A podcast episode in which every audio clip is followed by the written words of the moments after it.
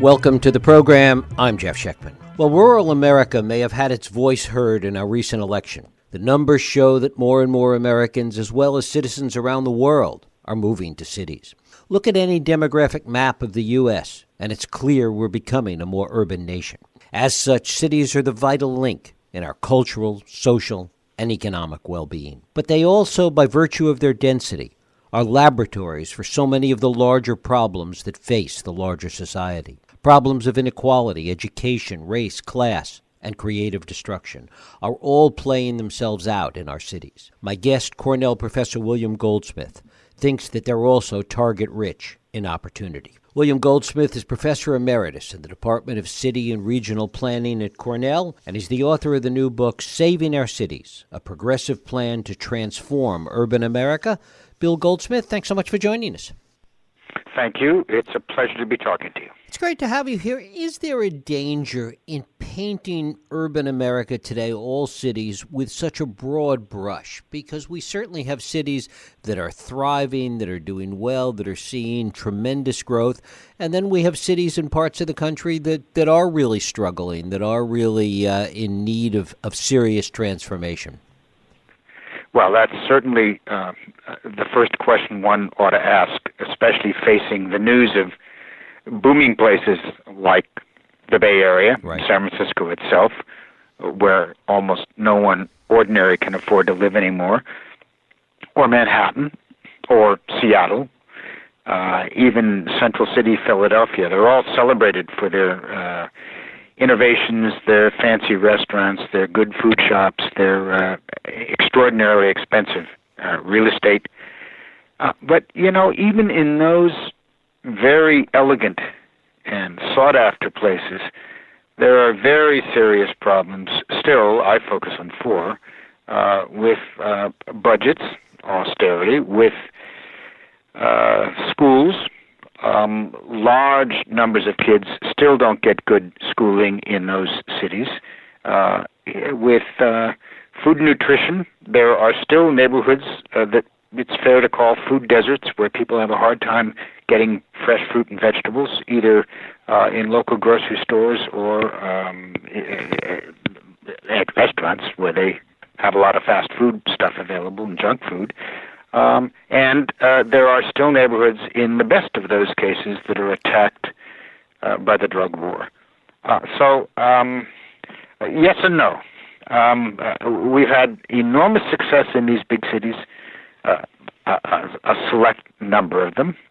Uh, but even in those successful cases, uh, the problems persist and they're very serious problems and they're very costly, I argue, uh, for those cities, for their metropolises, and uh, in the end, for the nation.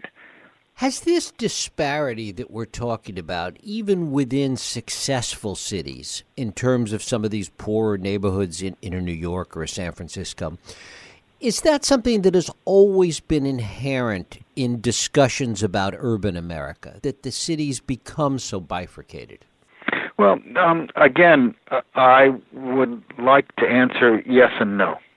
Um, in one sense, there's been an anti urban bias in the United States, uh, well, for decades, for mm-hmm. centuries. Um, Thomas Jefferson certainly uh, expressed this. Uh, he argued with Hamilton uh, about cities. Um, and, and, there's been uh, sort of a legislative um, restraint on the prosperity of cities. And maybe the best metaphor for this is that um, in the United States, it's I think it has never happened that a mayor has been elected president. But in Western European democracies, it's quite expected mm-hmm. that the first step in the ladder or an early step in the ladder to become prime minister or president is to be mayor of a large metropolis, a large city which may in fact govern much of its metropolis.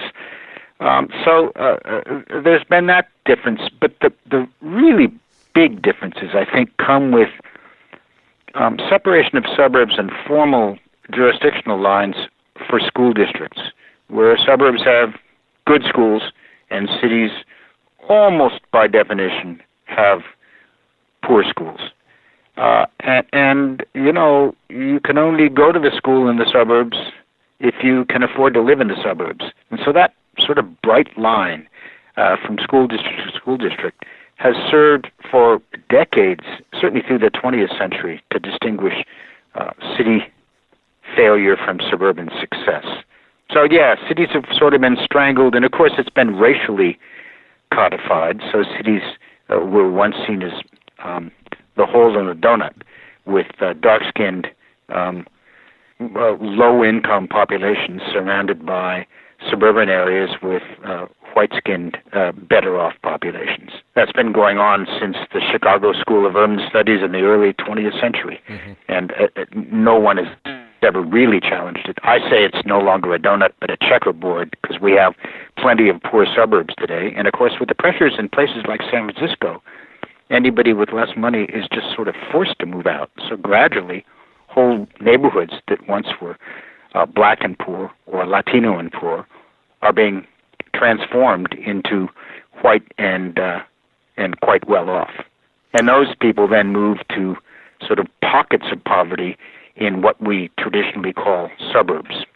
It's interesting that as we look at those areas in urban America that have gentrified, uh, what you're talking about, that they, they gentrify in so many different ways, except for the educational part, the school system part.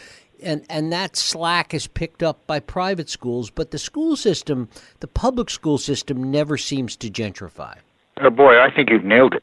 I mean, when when when I was looking for examples around the country uh, of exactly that phenomenon, what I discovered was that, um, and, and this would often have occurred literally to my uh, graduate student research assistants who had lived in cities with their parents until they got maybe to the fifth grade or sixth grade when their parents said, "Oh, the junior high school or the middle school here is crummy." So we're going to pack up and move across the boundary line between the city and suburb. I mean, it could be half a mile away. Mm-hmm. And then our daughter or our son will get into a school in the suburb, and that school will teach well enough so that son or daughter will end up going to college. And, and it happened, I heard this story time and time again, and then the statistics bear it out. You're absolutely right. One of the reasons is um, well, there are several reasons. Some of the people moving into the cities to gentrify are old enough not to have school age children. Some of them uh, are young enough not to have school age children. And uh, the third group is well enough off to send their kids to private schools. But remember that the, the percentage of kids going to not public schools in the United States is still, I think, below 10%. And a lot of those are going to parochial schools, which, at least historically, were very much like sort of neighborhood public schools. Uh, just uh, for the most part, Catholics kids kids went to them, and that was the vast majority of private schools. The, the number of kids who actually go to what we used to call prep schools is still very, very small, though uh, it used to be almost none in San Francisco. It's now, you know, one knows them. There are lots of kids who do this. So yeah, you're right. You've nailed it. That's one of the biggest biggest differences. Though the the yeah, maybe that's it. If we looked at that, one wonders what would happen. I mean, if you sort of take that speculation a step further, if we dramatically improved, if you could wave the proverbial magic wand and improve the educational system in some of these inner cities, how that would play out and what impact that it would have in terms of the population that's there or that it would attract? Oh, I think that the, the effects would be enormous. First, it would have two major effects. One is it would serve better the population that's already there, um, though this policy, whatever it would be, uh, federal funding, state level funding, sometimes county level funding, would um, have to protect um, poor suburban school districts as well.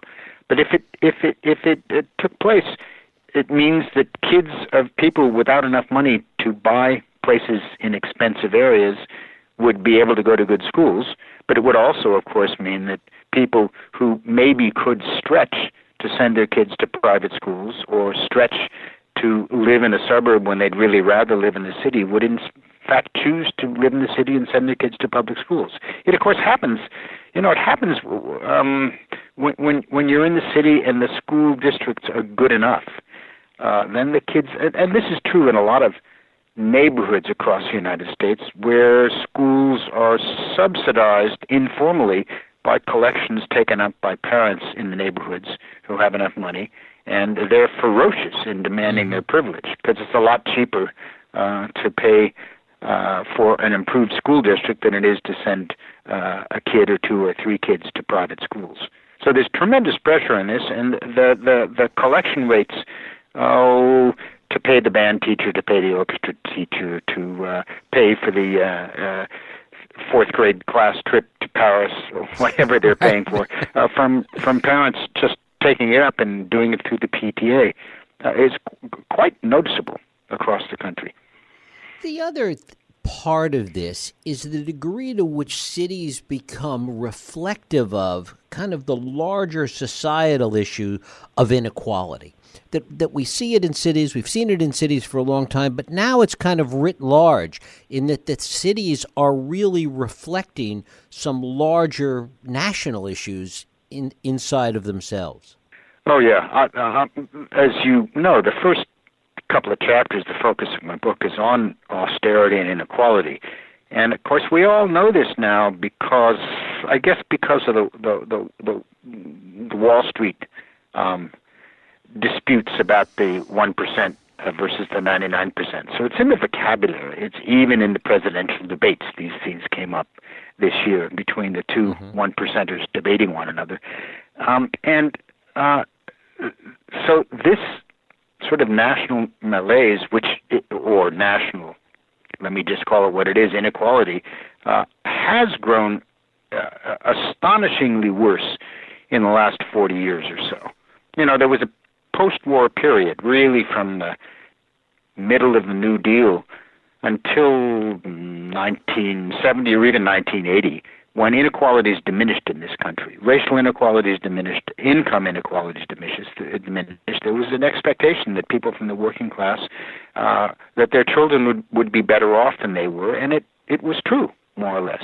Since about 1970, or as I said, 1980, sort of signified by the election of Ronald Reagan, uh, as well as Margaret Thatcher in, in Britain and Helmut Kohl in Germany, there was sort of a conservative reaction to this, sort of a take it back by people who were rich.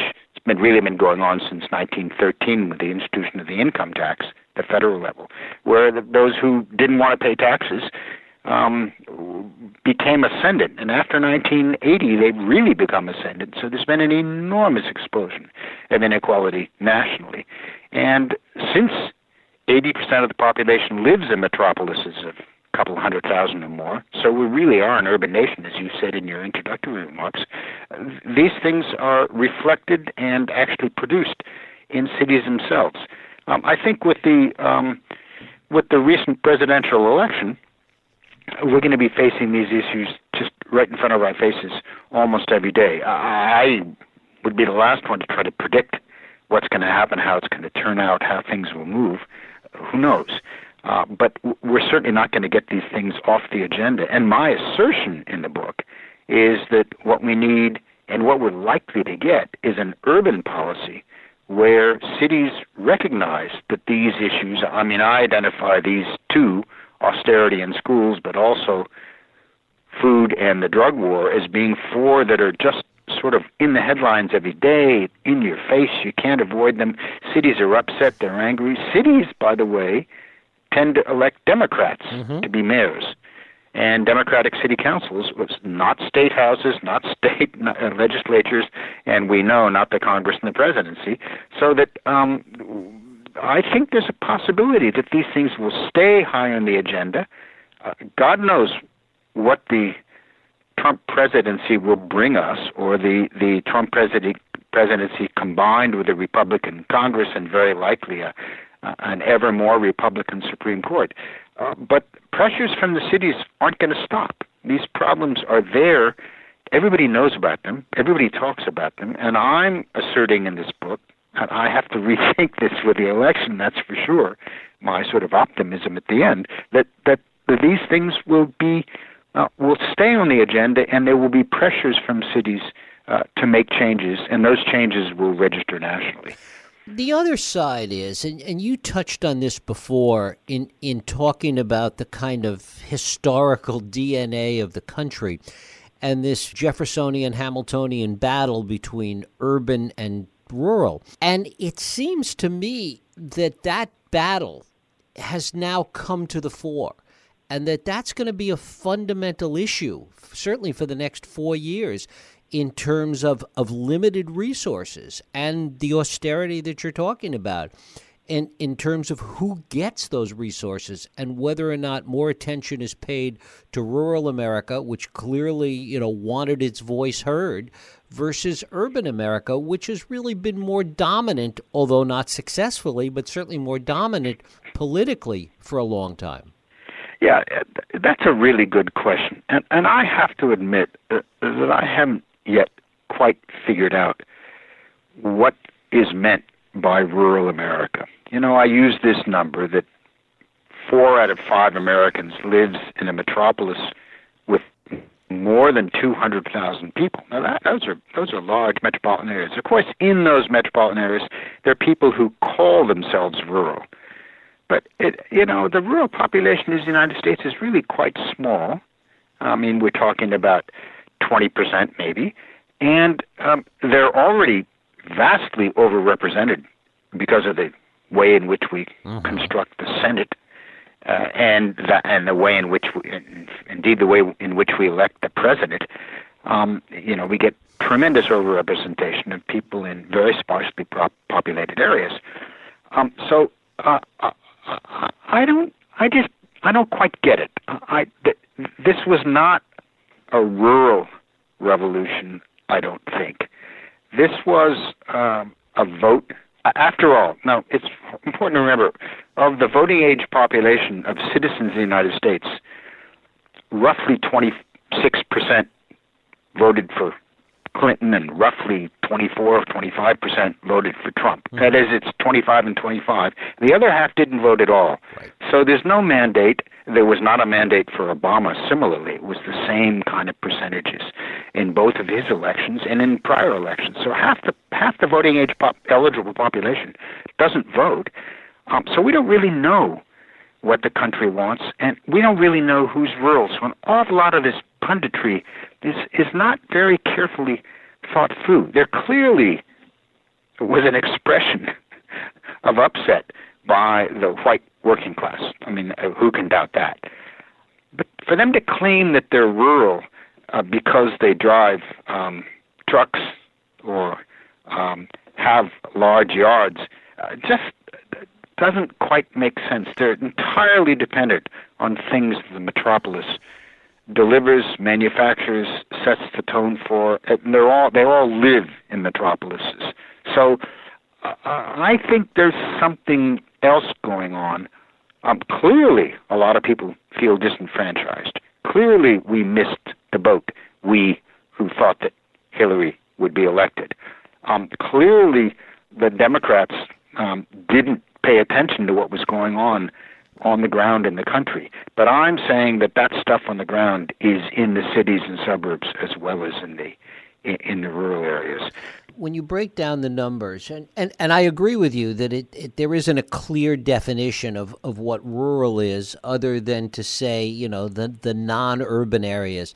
That traditionally, from a politi- purely political perspective, the the numbers for Democrats in hardcore urban areas, be they Philadelphia, be they Detroit, be they whatever, are, are eno- enough to offset what tends to be a more Republican rural or suburban vote.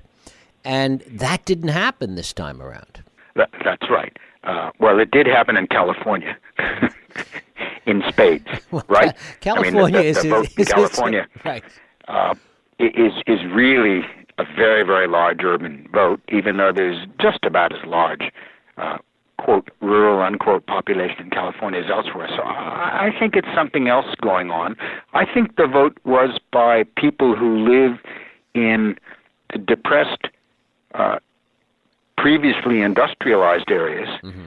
uh, that have lost uh, employment over the last 40 years and clearly neither the Democrats nor the Republicans cared sufficiently about them. The Republicans didn't do anything for them. They supported uh, a different suburban constituency, and the Democrats were unable to get past any laws that provided uh, adequate help. Um, look, I think also, uh, I mean, I, this is not something in the book, but I think the inattention of the uh, Democrats after the 2008 uh, financial crisis of the banks um, spent too much time rescuing the banks and not enough time rescuing the millions of mortgage holders who went under. Uh, that struck me as a really uh, inadequate policy pushed by um, the Wall Street people who wanted their money first. And it was, I think, a terrible political mistake. We see it played out in, in, in sort of high focus in the Detroit bankruptcy mm-hmm. uh, of the last couple of years, where um, you know the most important thing in the bankruptcy, from the perspective of the state, is that the bondholders get paid, not that the employees get paid, not that Detroit functions well, not that the kids have good schools uh, or good food, um, but instead on assuring that people with large investments get paid. They haven't won everything in that score, but they won most of it. And the testimony from people who really know what's going on in Detroit, including the state treasurer, uh, the man who was in charge of uh, banking and fiscal matters for the state, uh, he indicts the state government. Uh, he says they wanted to get Detroit. They were willing to do this, and there were all kinds of routes to solving it that would have helped Detroiters that the state chose not to take. So, uh, uh, so uh, well, I'm not really answering your question fully, but um, I think we're stuck with a big dilemma. And uh, you know, in in uh, just two quick quotes. In 1941, uh, Supreme Court Justice Louis Brandeis said, "We may have democracy, or we may have wealth concentrated in the hands of a few, but we cannot have both." And I think that's what this fight is all about. Um, and I say we need to focus on who is sort of, uh, I say, tossing our cities into the rapids. You know, it was uh, about a hundred years ago. The mayor of Cleveland, Tom Johnson, a, a progressive, said that that he didn't mind pulling bodies out of the river as they floated by the city, so that they wouldn't quite drown. Uh, but it would be so much better if they could stop others upstream from throwing them in. So what I'm saying is, our cities, despite these focused revivals in a few cities, San Francisco, Seattle, Manhattan, so forth. Um, cities are, are, are, really being hammered from the outside by corporate policy, by federal policy, uh, by state policy, and by suburban uh, sort of suburban privilege. Right. Talk in, a little bit. school districts. Talk a little bit about Detroit because in addition to shrinking as dramatically as it has with respect to population, when people talk about a slight renaissance in Detroit and some improvement, it really is kind of a gentrification of, of a hardcore part of downtown Detroit. It really doesn't really address the larger issue of the city. Talk about that. Well, uh, no, it certainly doesn't. Uh, there, there, was a, a, state treasurer named Robert Kleine, who and, and he blames three decades of hostility that's his word, from the state of Michigan for driving the city into bankruptcy. He points out that there are all kinds of common options uh, for uh, assisting cities that weren't taken.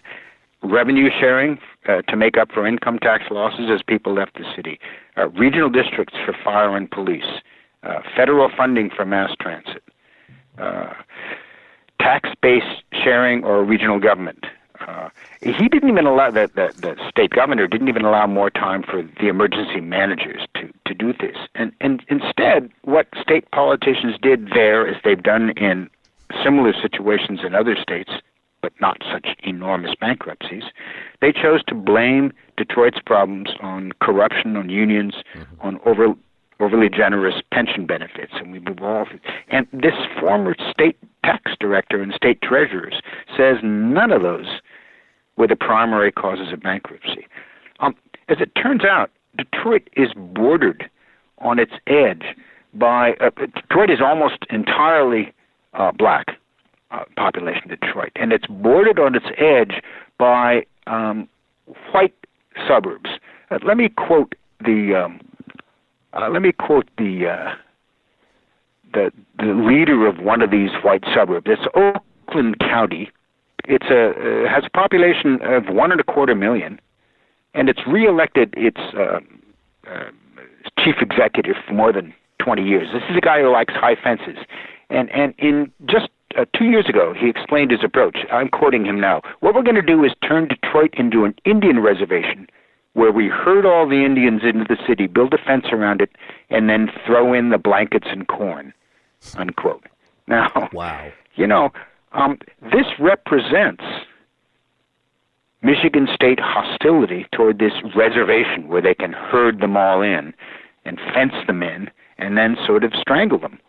Um, and that's what's gone on. So the city has paid a, an enormously unfair burden uh, for being minority, for being poor, and for living with an old infrastructure that, uh, as in Cleveland and as in lots of old cities in the United States, uh, you know, is a hundred years or more older than the suburban infrastructure, which was built much later. So it needs to be repaired and they don't repair it. And we saw this even in that suburb called the city of Flint, you know, with a, with a smaller population than Detroit, um, but also um, with its infrastructure uh, totally inadequate and uh, misserved by federal EPA, by the state water regulators, uh, and by city authorities, so that people end up not having uh, potable water.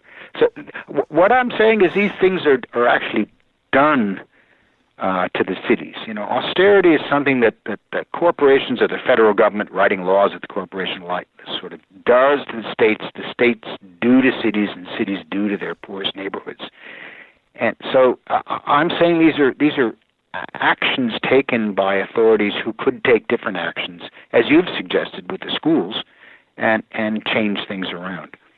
Whether this will happen or not, I'm not as optimistic as I was six months ago right. when I was finishing up this book. But uh, I think I think we all know these problems are there, uh, even even in the booming, booming, booming San Francisco. I mean, it's interesting that there's a lot of mythology also about some of these cities. You know, Cleveland is another good example where you've had gentrification in, in parts of the downtown core and yet it hasn't touched really the bulk of Cleveland. But people think, well, Cleveland's improving, and it's just not. You know your stuff. Cleveland would almost be my very next example. Where are these? There's a few fancy apartment buildings or remade industrial buildings into nice lofts, and people live in them, but they don't have kids who go to Cleveland schools. I mean, they're either too young or too old. Uh, they have a great time, and they they. Uh, but most people who are slightly well off live outside the city boundaries, and they just choke the city. Uh, you're absolutely right, and I don't think the state of Ohio is about to do something to change this now. They, they may, they may. I mean, who knows when this will turn around? But yeah, no, uh, Cleveland is a perfect example. I mean, one, you know, I'm in the city planning business, so I would go on tours with friends who sort of do this kind of stuff in Cleveland. They show me all this wonderful new renovated stuff. you walk out the door, and you're you're back in in in a, an abused, disused, um, sort of deprived city. Yeah, yeah, where it's uh, opportunities are very limited if you're not at one of the four uh, sort of major downtown institutions. You know, the hospitals, the art institutes, the uh, the, the music uh, celebration. Uh, beyond that, in the university, beyond that, uh, there's not a lot there. Is there You're any, right. Is there anything that we can learn, and we're almost out of time, but is there anything that we can learn by looking at, and we've touched on some of them, some of the successful cities, as, as we look at San Francisco, as we look at New York, Seattle, just, just some of the ones we've already named, is there anything that we can learn from those examples that can be applied to some of these other cities? Oh, I think tons. I mean, one of the things that's a great question. One of the things I, as I said, I'm a city planner. I care about this stuff, and city planners have lots and lots of ideas about how to improve cities: transit, uh, public spaces, um, land use patterns, uh, all kinds of things. And um, but they don't normally succeed. I argue because of these pressures from outside that just don't allow them to do what they need to do uh, to make things work in the city. So w- my argument is, and the book is filled with small examples of good things, um, even small examples of very good schools inside cities. Think of the magnet schools, mm-hmm. uh, which are public schools, very good public schools, and uh, very successful programs of taking city kids where there aren't isn't access to good schools out to good suburban schools. In both those limited cases, um, the successes are just tremendous. The evidence is very clear. Uh, so we know how to do it. We know what to do, but we're prevented by these outside prefe- uh, pressures. The most direct and obvious one is the drug war, which doesn't reduce drug use at all, but just moves it around and really victimizes the neighborhoods where the war takes place. Uh, creates a lot of violence, but also uh, school spending being, you know, you can only spend what you have, and if you live in a poor jurisdiction, you don't have enough to make the schools good. So money is a big deal with schools. Um, we do know how to solve these problems. We know how to create much better transit systems. I mean, you know, everybody celebrates Portland, or for that matter, uh, the metropolis of, of New York. But but still, um, they're, they're basically choked by cars. We know how to make changes for mass transit, buses, uh, transit lanes, um, uh, and and streetcars and subways. But uh, cities by themselves can't do this as long as they're being beaten up from the outside. So, um, yeah, all kinds of things we can do. And I think, I mean, this is again the argument of the book. I think we're coming to a point, and we may have to wait four more years. I don't know. Coming to a point when cities say, "Wait a minute, it doesn't make any sense." You know, we have this destructive pressure from outside the cities. Why don't we do something sensible and raise the ante, insist that state governments change the rules, insist that we sort of snap this white noose that surrounds what we call cities, uh, and uh, and equalize things a little bit, we'll all be much much better off. Bill Goldsmith, his book is Saving Our Cities, a progressive plan to transform urban America. Bill, I thank you so much for spending time with us. Thank you, Jeff. It was my pleasure. Thank you.